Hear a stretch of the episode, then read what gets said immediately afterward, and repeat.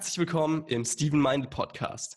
Wir haben heute hier Lorenzo. Er hilft Leuten, Public Speaking zu betreiben, also Leute auf die Bühne zu bringen, zeigt ihnen die ganzen Hintergründe und wir haben gerade schon sehr gut gequatscht und er wollte jetzt mit einer Frage einsteigen, wie es bei ihm angefangen hat. Und ich möchte aber kurz, bevor du diese Frage beantwortest, fragen, wie hat es bei dir in der Kindheit angefangen? Weil so fange ich eigentlich immer an im Podcast. Wie hast du gestartet? Warst du als Kind schon so, dass du gesagt hast, hey, irgendwie Musik oder Bühne oder irgendwas, was dich in diese Richtung gezogen hat? Überhaupt gar nicht. Überhaupt gar, gar nicht. nicht.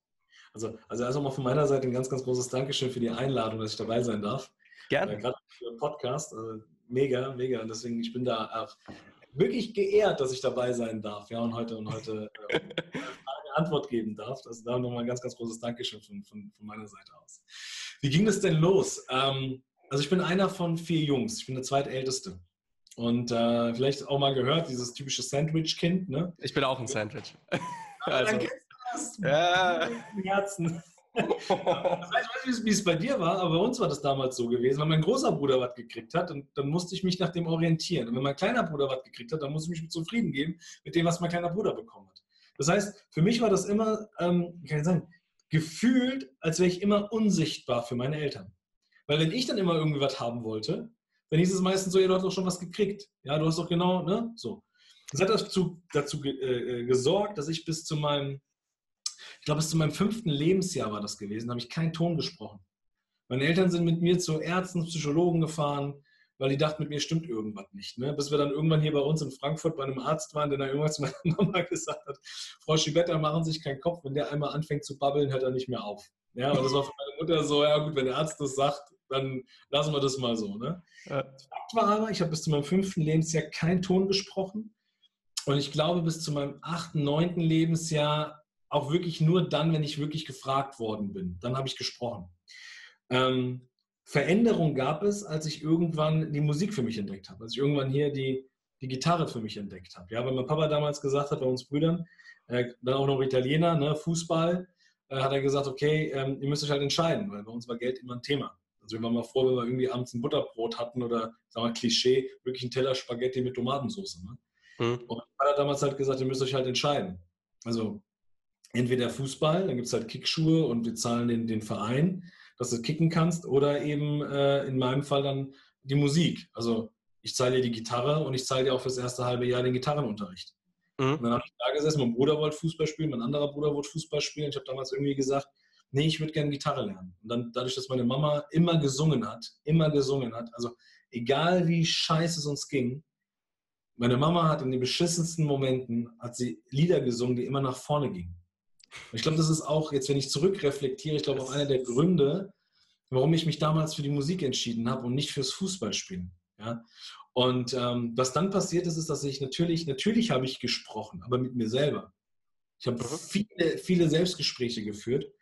Und irgendwann durch die Gitarre und das durch Gitarrenspielen habe ich angefangen, all diese Selbstgespräche auf Papier zu bringen. Ich habe mit acht oder neun Jahren angefangen, meine ersten eigenen Songs zu schreiben.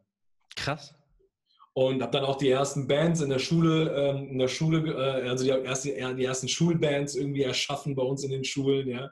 Ähm, genau, und habe dann durch die Musik für mich gelernt, mich auszudrücken.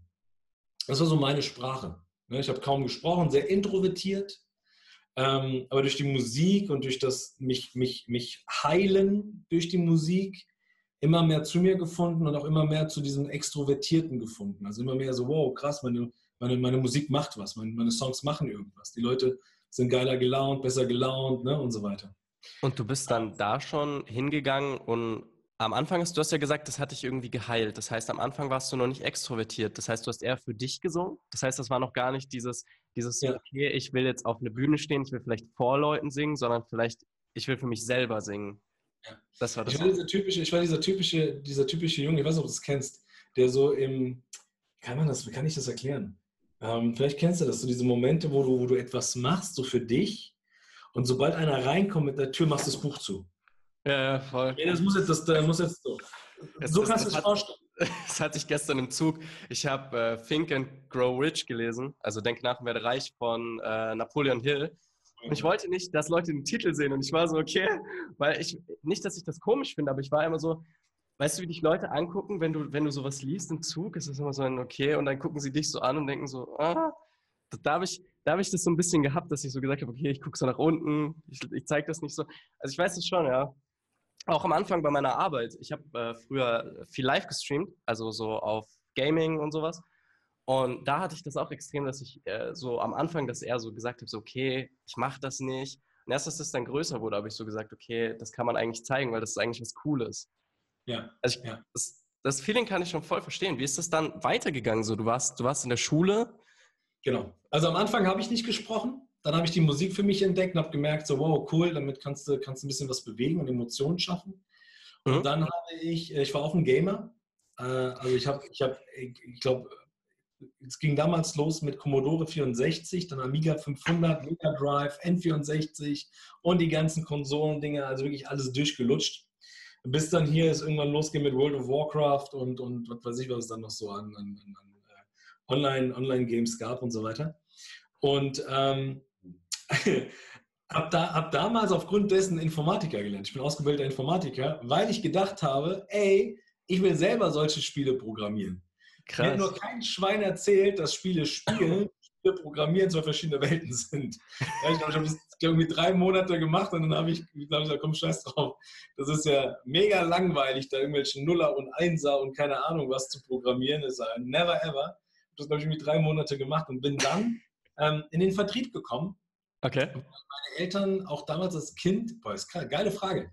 Damals als Kind haben meine Eltern, waren meine Eltern selbstständig. Die hatten einen italienischen Feinkostladen und damit bin ich so die habe so ein bisschen Berührung mit Vertrieb gehabt, mit Verkauf gehabt.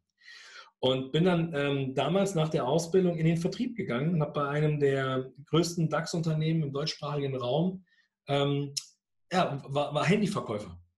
Okay. Handyverkäufer hinter der Ladentheke und habe äh, damals noch hier diese Knochen, da gab es noch keine Smartphones, äh, mit Verträgen äh, vertickert. Ja? Und ich war wahrscheinlich so gut, dass ich innerhalb von einem Jahr Filialleiter war, dann innerhalb von einem Jahr Gebietsleiter, Regionalleiter, habe irgendwie 100, meine 120 Leute gehabt, die ich geführt habe, ähm, haben dann auch irgendwie um die 250 Fachhandelsgeschäfte in Deutschland eröffnet ähm, und so weiter und so fort. Ich habe aber durch die Kindheit eine Prägung mitbekommen von meinem Dad. Und die Prägung war halt, mein Vater ist Sizilianer und damals war der so, ähm, soll ich sagen, äh, ich sitze am Ende des Tisches und das, was ich sage, ist Gesetz. Und wenn du als, ich sag jetzt mal als kleiner äh, Steven, das in Frage gestellt hast, dann renn so schnell wie du kannst. damals zum Spaß zu meinem Papa gesagt, Großmeister der nonverbalen Kommunikation. Mein Vater hat nicht viel gesprochen. Mein Vater hat gehandelt. Ja, und dann, jetzt, heute klingt es ein bisschen witzig, ja, aber damals hätte ich den wie Sparta, ne, so einmal in die Grube getreten, sag ich mal. Ne? Ähm, aber ich habe damals von meinem Papa halt gelernt, hau den Leuten in die Fresse und du kriegst schnelle Ergebnisse. So, jetzt kommst du in den Vertrieb und dann auch, wie gesagt, bei einem der größten DAX-Konzerne und du lernst mit deinen Vorgesetzten, hau den Menschen verbal in die Fresse und du kriegst schnelle Ergebnisse. Das heißt, zu Hause hat es funktioniert, auf der Arbeit hat es funktioniert und ich war schon immer so von meinem Typ, ich nehme die geilsten Sachen, die funktionieren zusammen und mache daraus Champions League.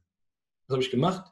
Ich wurde so gut darin, Leuten in die Fresse zu hauen, dass meine Mitarbeiter und Kollegen mich Lorenzo Terminator Schibetta genannt haben. ähm, hat sich bemerkbar gemacht, dass ich zum Beispiel von Montag bis Samstag dreimal am Tag Telefonkonferenzen gemacht habe. Nicht um meinen Leuten auf die Schulter zu klopfen, sondern um meinen Leuten die Bühne zu geben, damit ich sie kaputt machen konnte. Maßnahmen, warum sind sie noch nicht erreicht und so weiter und so fort. Ich habe eine, eine Situation gehabt von einer Mitarbeiterin damals, die hat einen zweijährigen Sohn äh, gehabt und der, der, der, konnte nicht gut schlafen. Also die Mama musste mhm. zu Hause sein, damit er, damit er schlafen konnte.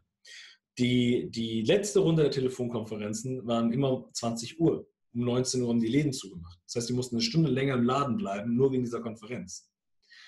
Und die rief mich abends an und sagte, ja, Herr Schibetta, wegen heute Abend, ähm, also wir haben wieder unsere Ziele nicht erreicht. Ich weiß, ich muss mich heute, um, heute Abend um 8 Uhr einwählen.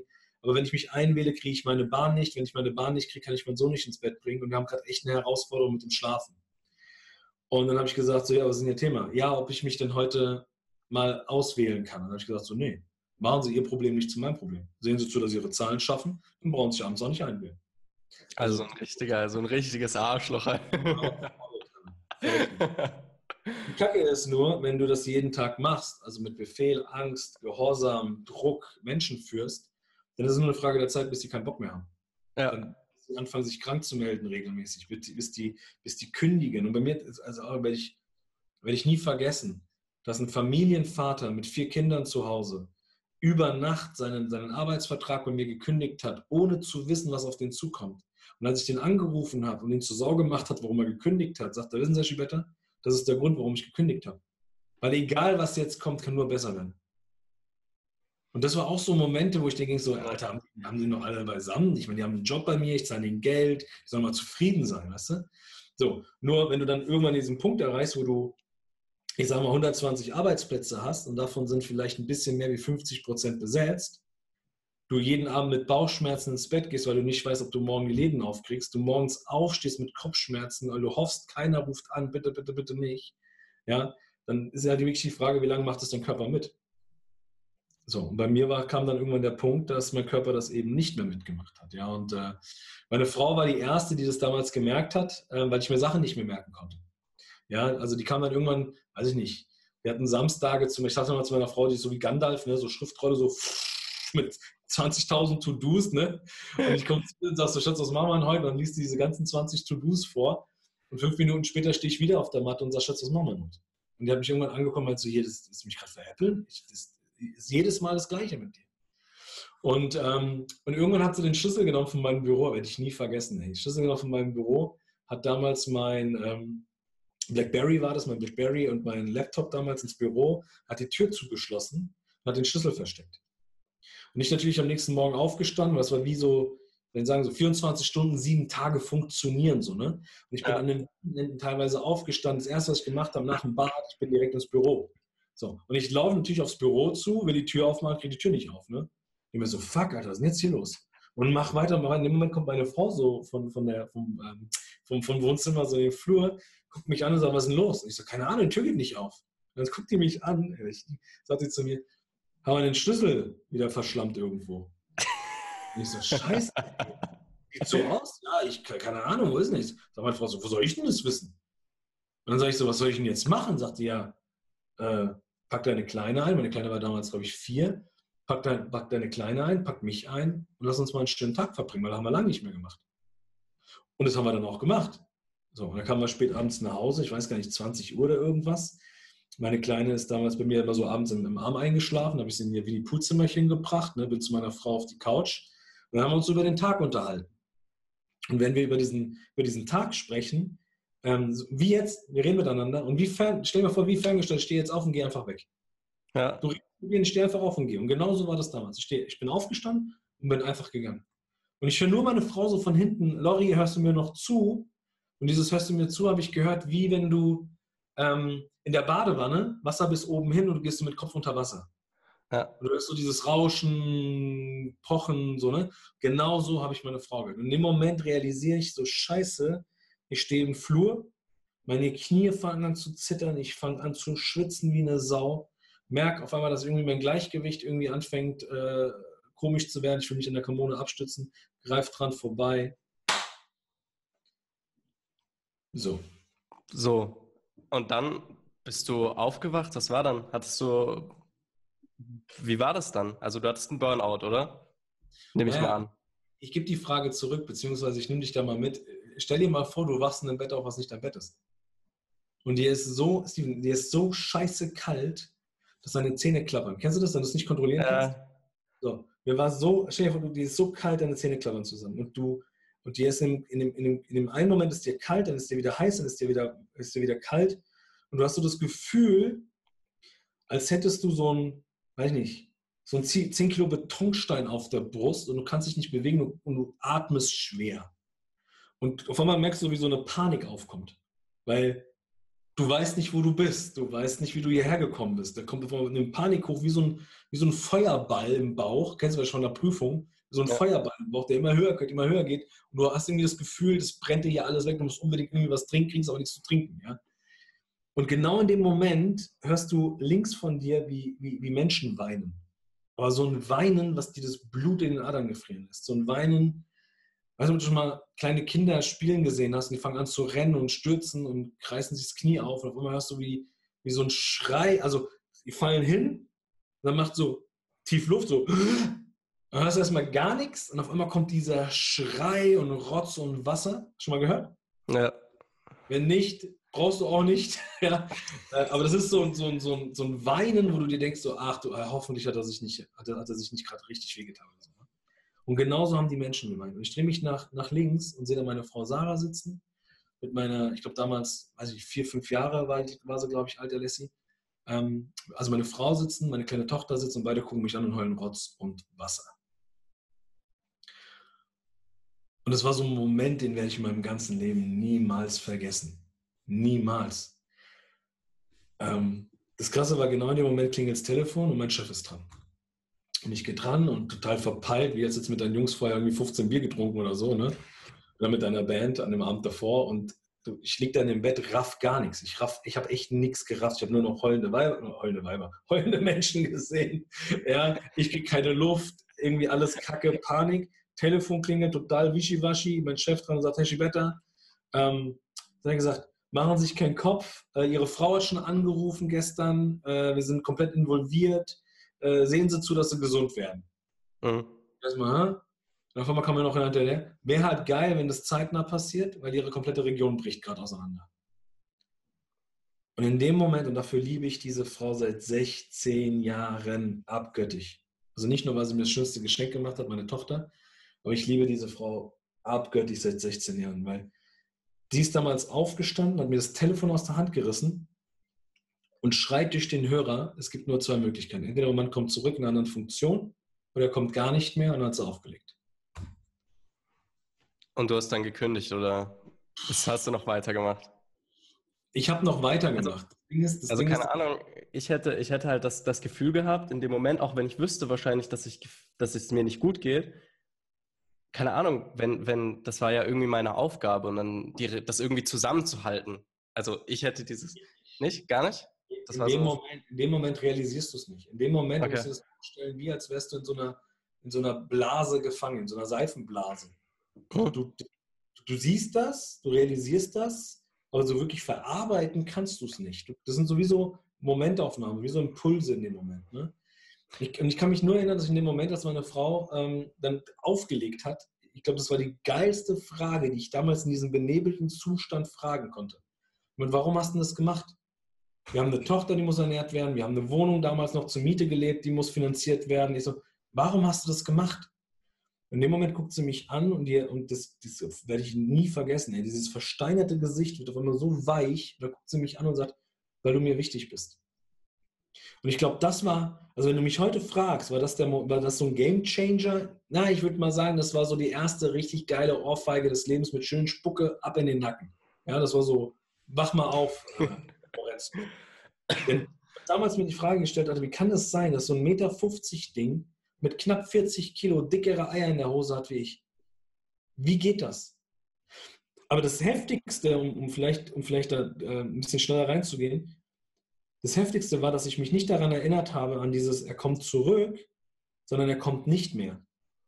Und dieses Er kommt nicht mehr, äh, in, in dem Moment, in, in, dem, in dem, als ich da in dem Bett gelegen, beziehungsweise gesessen habe, ich habe da nicht mehr gelegen, ich habe dann gesessen, ähm, in dem Moment habe ich meiner Kleinen in die Augen geguckt. Also meiner Tochter, ne? diese roten laufenden Augen, die ja nichts gerafft hat, die hat ja nichts verstanden.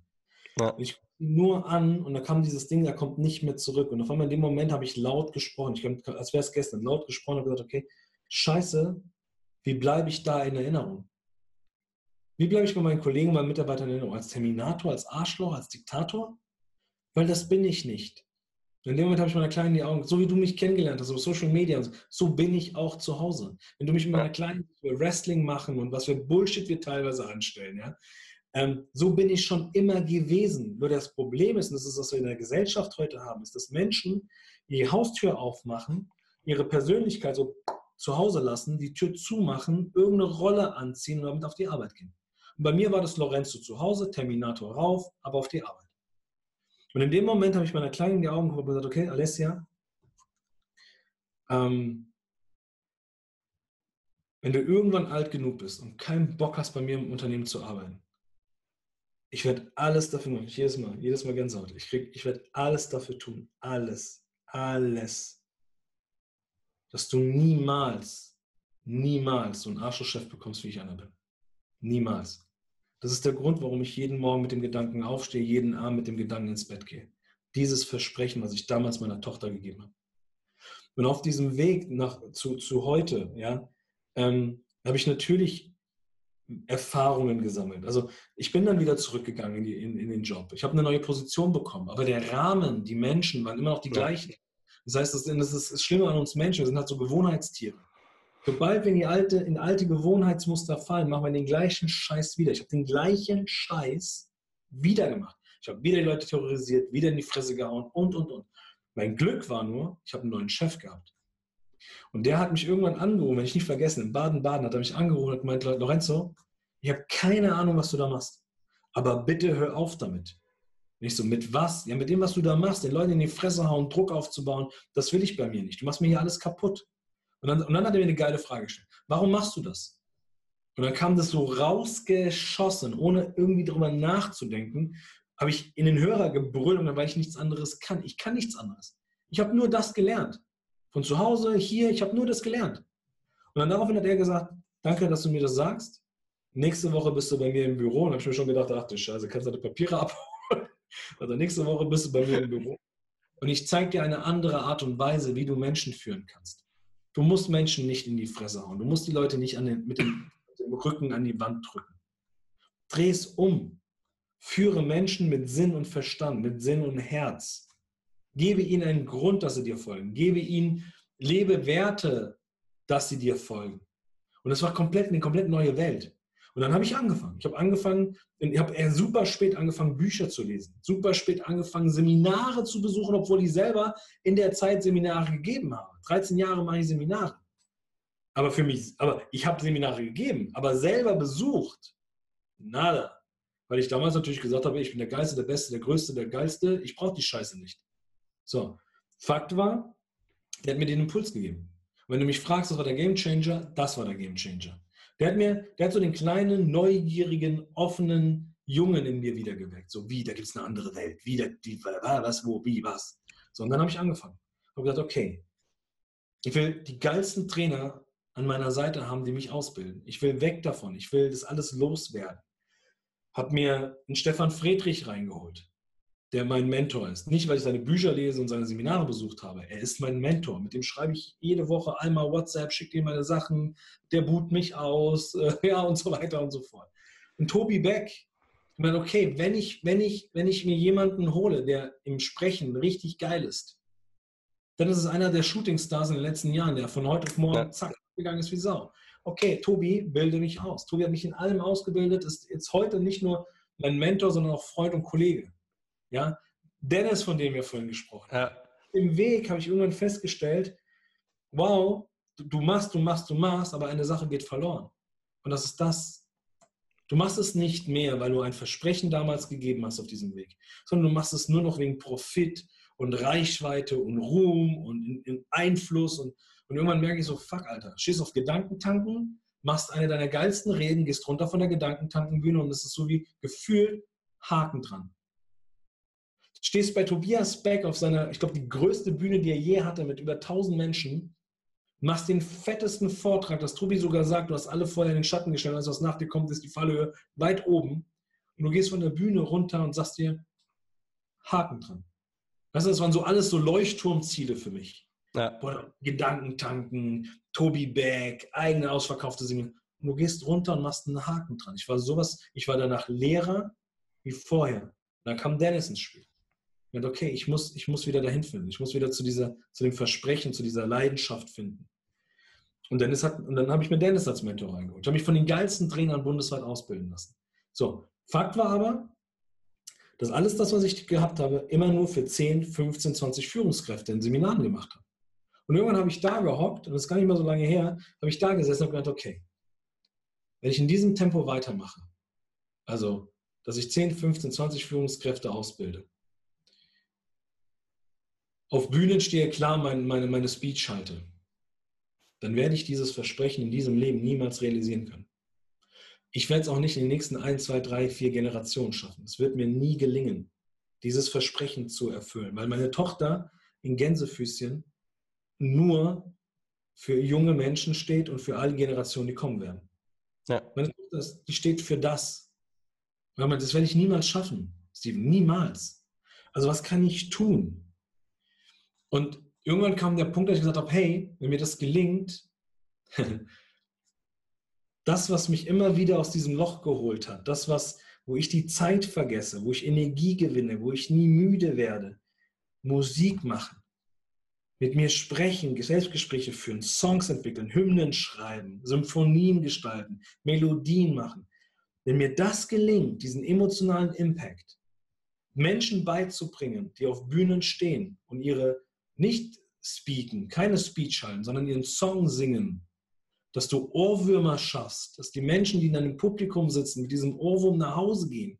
Ob das jetzt Mamis, Papis sind, die heimfahren und zu Hause ihren Kindern dieses Lied vorsingen und die Kinder in den Kindergarten gehen, den Erzieherinnen und anderen Kindern dieses Lied vorsingen und die Erzieherin kommt irgendwann und sagt, kleiner Steven, was, was, was, ist denn das? Keine Ahnung. Mein Papa kam irgendwann abends von so einem Vortrag nach Hause und seitdem an singt er dieses Lied und irgendwie singen wir alle dieses Lied und seitdem an geht es uns in der Familie gut.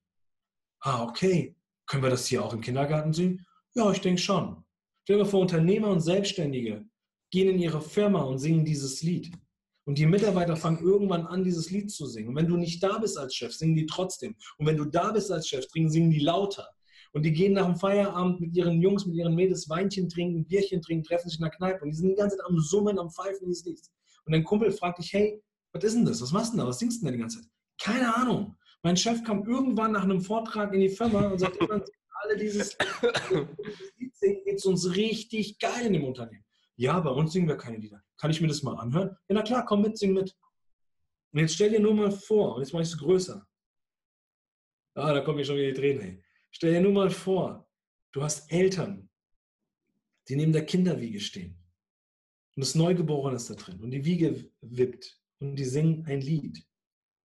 Und das Kind bekommt dieses Lied schon in der Kinderwiege beigebracht dass dieses Kind, wenn es irgendwann selbst Mama, Papa ist, seinem Kind weitergibt und weitergibt und weitergibt. Und wir Lieder machen auf Bühnen, die Lieder singen und damit Lieder machen, die Lieder machen, die Lieder machen, die Lieder machen, die Lieder machen, die Lieder machen. Never ending story. Alter, was für eine geile Welt werden wir hier haben. Und damit habe ich das Versprechen meiner Tochter erfüllt. Und damit habe ich das gemacht, für was ich stehe. Liedermacher. Krass. Ich bin der Liedermacher, der Lieder macht und der Lieder macht. Das ist eine echt krasse Story. Also auch, auch vom, vom, vom Umsetzen her. Wie, du hast gemeint, das mit dem Geld und mit allem hat sich dann bei dir geändert. In, in, in welche Sicht? Also, ich habe ja äh, mehrere Interviews schon gehalten, aber was, was bedeutet Geld für dich jetzt heute? Geld ist für mich Energie. Oh, danke. Ich Geld, sag dasselbe. Geld ist, äh, ja? Ja. Also Geld, Geld ist Papier. Und Geld kommt von Geld. Geld kommt nicht von einem Menschen. Geld kommt von Geld. Und Geld in der Form ist erstmal Energie. So. Und jetzt kann ich für mich entscheiden, was mache ich mit dieser Energie? Mache ich mit dieser Energie Scheiße in der Welt? Oder nehme ich diese Energie, um geiles Zeug zu schaffen? So, wenn ich dieses Geld nehme, und das ist vielleicht ein ganz, ganz großer Appell an diejenigen, die gerade zuschauen und zuhören. Wenn ich Geld nehme, oder andersrum, wenn ich mit der Absicht rausgehe, ähm, Geld zu mir kommen zu lassen mit Handlungen, die scheiße sind. Also Betrug, äh, hier wie so ein Aal und so weiter und so fort, Menschenverarsche. Ja, Hauptsache, ich komme an Geld. Dann darf ich dir eine Sache versprechen. Mit der Energie, mit der du vorausgehst, diese Energie wird irgendwann zurückkommen. Vielleicht nicht heute, vielleicht nicht morgen, vielleicht nicht in fünf Jahren, vielleicht nicht in zehn Jahren, aber sie wird wiederkommen. Das heißt, wenn ich mit Energie rausgehe, die scheiße ist, wird diese Scheißenergie auch wieder zurückkommen. Und es kann sein, dass ich damit viel Geld mache. Aber irgendwann kommt der Moment, der mir dieses ganze Geld, was auf Scheiße aufgebaut ist, auch wieder wegnehmen wird. Und deswegen habe ich irgendwann für mich gesagt, für mich ist Geld Energie. Und ich will diese, diese Energie dafür nutzen, um ja mehr Einfluss zu gewinnen. Weil umso mehr Einfluss ich habe, umso mehr kann ich diese Energie dafür nutzen, Gutes zu machen. Es ist ein ja. Unterschied, ob du einen Menschen erreichst oder ob du 10.000 Menschen erreichst. Das ist Geld für mich. Geld ist für mich Energie. Was würdest du jemandem mitgeben, jetzt in der Position, er ist jetzt vielleicht mit der Schule gerade fertig oder im letzten Jahr oder überlegt sich gerade, was kann ich machen? Und ich glaube, viele, besonders der Leute, der zuhören, sind wahrscheinlich Leute, die dann sehr stark beeinflusst werden jetzt, sei es von ihrem Umfeld, sei es von ihren Eltern oder von sonst was, die sagen, okay, du musst jetzt vielleicht dieses Studium machen oder du musst das und das tun, um, dass du irgendwann mal eine gute Lehrstelle hast. Ich meine, ich bin generell dem festen Glauben, dass du mit allem, wenn du selbst die Motivation hast zu lernen, alles schaffen kannst und dass du keinen Titel brauchst dafür, kein Studium oder irgendwas.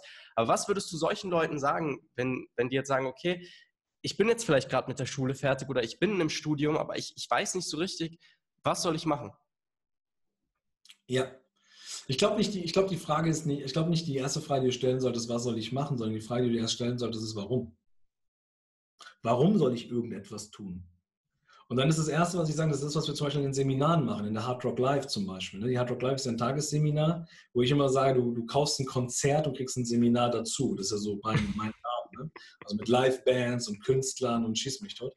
Ähm, und, und, und da machen wir Folgendes, dass wir hingehen, das ist vielleicht, ein, ein klein, ein, vielleicht eine kleine Übung, die ich dir mitgeben darf, oder an deine, an deine Zuhörer und Zuschauer, ähm, dass ich hingehe und sage, hey, zoom mal in die Zeit zwischen deinem dritten und 16. Lebensjahr zurück.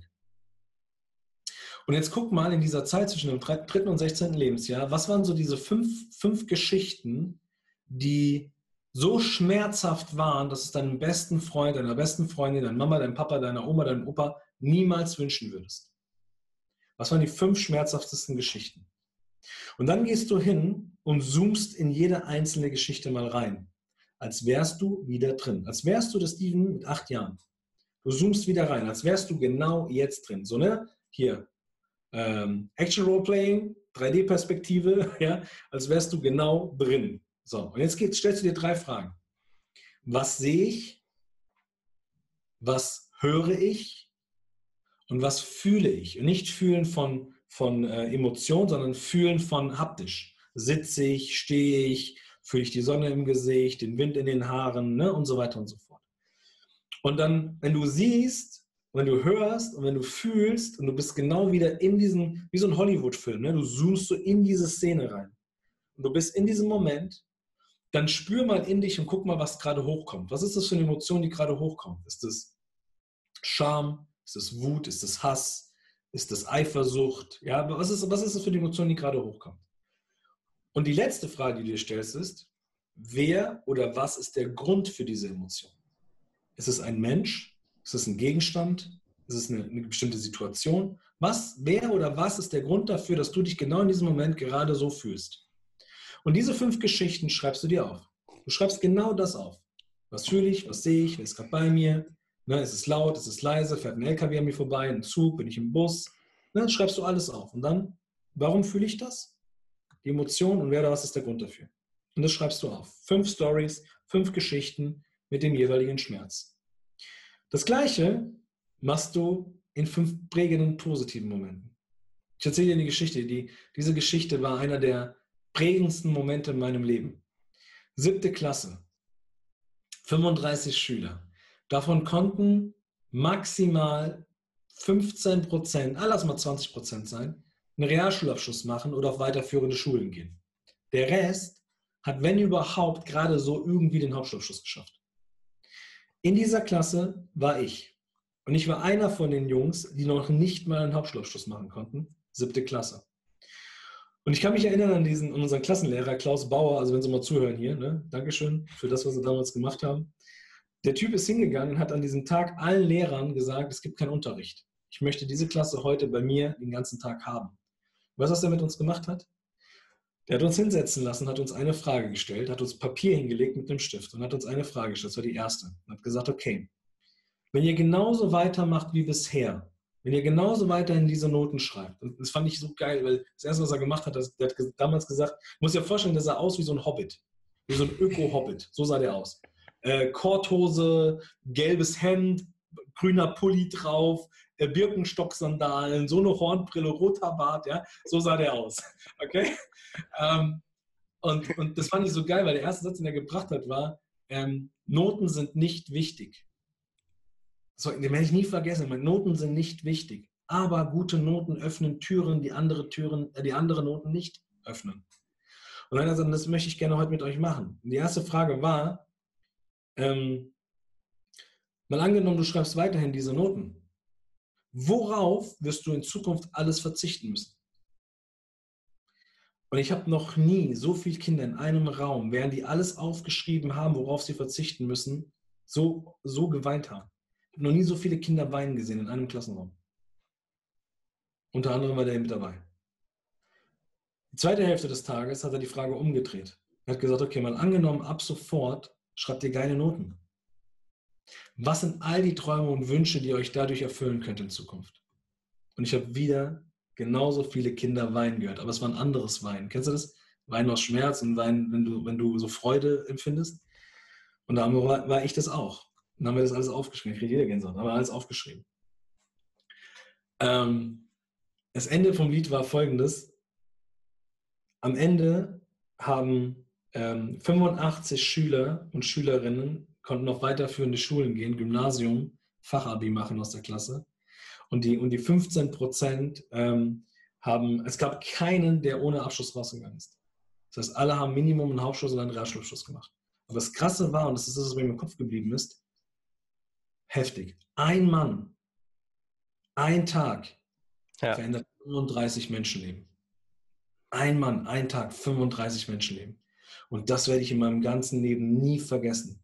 Und davon hast du definitiv fünf Geschichten. Fünf Geschichten, die so krass geprägt haben, dass du reinzoomst. Wieder, was höre ich, was sehe ich, was, wo sitze ich drauf, was, was spüre ich auf meinem Gesicht, was kommt hoch. Die Emotion, die damals hochkam, als ich das gesehen habe, was der gemacht hat, das war so eine Emotion von, Alter, genauso will ich auch sein. Genauso will ich. Ich will der Grund dafür sein, dass Menschen in die Veränderung gehen. Mein Treiber, wenn ich auf Bühnen stehe, ist nicht Anerkennung, ist nicht Wertschätzung, ist geil, geht auch runter wie Öl, wenn die Leute aufstehen, Standing Ovation. Ist ein geiles Feeling. Aber warum ich das tue, was ich tue, und das ist die Frage, nicht das Was, sondern warum. Und es ist egal, was du erstmal tust, sondern warum. Und ich sage dir, warum bilde ich Speaker aus? Warum bilde ich Speaker in Emotional Public Speaking aus? Warum? Weil ich der fucking Grund dafür sein möchte, dass diese Menschen andere Menschen in die Veränderung bringen.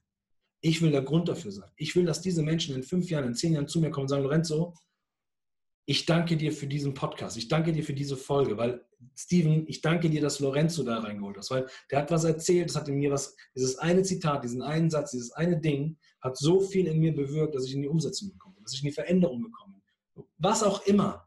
Ja. Aber will der fucking Grund dafür sein. Und wenn ich das spüre, Alter, geht bei mir alles ab wie Zäpfchen.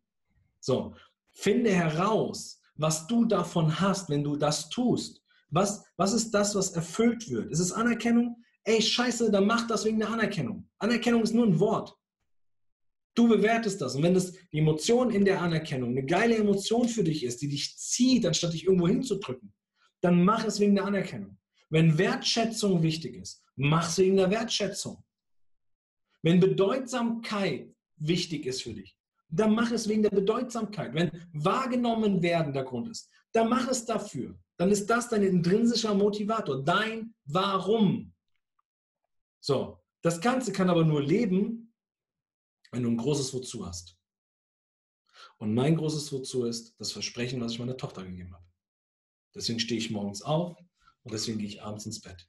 Und immer mit diesen einen Gedanken ich will bedeutungsvoll sein, um dieses Versprechen zu erfüllen. Was ist dein großes Warum? Warum bist du angetreten? Was ist das, was du davon hast? Und was ist das, was du in dieser Welt hinterlässt? Was ist deine Mission? Warum bist du angetreten? Wozu bist du angetreten? Finde doch erstmal die beiden Sachen raus. Und dann kannst du dir die Frage stellen, wie verbinde ich das? Indem ich Pizzabäcker werde und das in meinem Rahmen, in meiner Welt ver verwirklichen kann? Indem ich ähm, Social Media Influencer werde, indem ich YouTube-Schaffer bin, indem ich äh, Mechaniker werde, ITler werde, indem ich äh, Speaker werde, indem ich whatever. Aber ich glaube, es ist egal, was du tust. Wenn die eine Karte, auf der du einspielst, genau beides berücksichtigt, dein Warum und dein Wozu. Das ist ein krasses, ein krasser Fakt jetzt noch am Ende gewesen. Dann lass uns das mit dieser krassen Antwort beenden, weil ich glaube, viel kann man da nicht mehr hinzugeben und das wäre jetzt so viel krasser Mehrwert am Ende nochmal. Ich hoffe, die meisten sind bis zum Ende dran geblieben, um das wirklich zu hören. Ansonsten muss ich sagen, dass am Ende noch was kommt. Und ich danke dir vielmals, dass du dabei warst. Und gerne. Ja, danke. Es war ein krasses Interview. Dankeschön. Sehr, sehr gerne. Sehr, sehr gerne. Vielleicht noch eine Sache. Okay. In der Übung. Wenn du, wenn du diese fünf Geschichten gehst, die, die schmerzhaft waren, und dann in die fünf Geschichten gehst, die positiv sind, dann wird es in den fünf Geschichten irgendwo eine Schnittmenge geben. Und es wird in den negativen äh, Geschichten irgendwo eine Schnittmenge geben. Bei mir war die Schnittmenge das Gefühl, nicht wahrgenommen zu werden. Ne? Sandwich-Kind? Ja.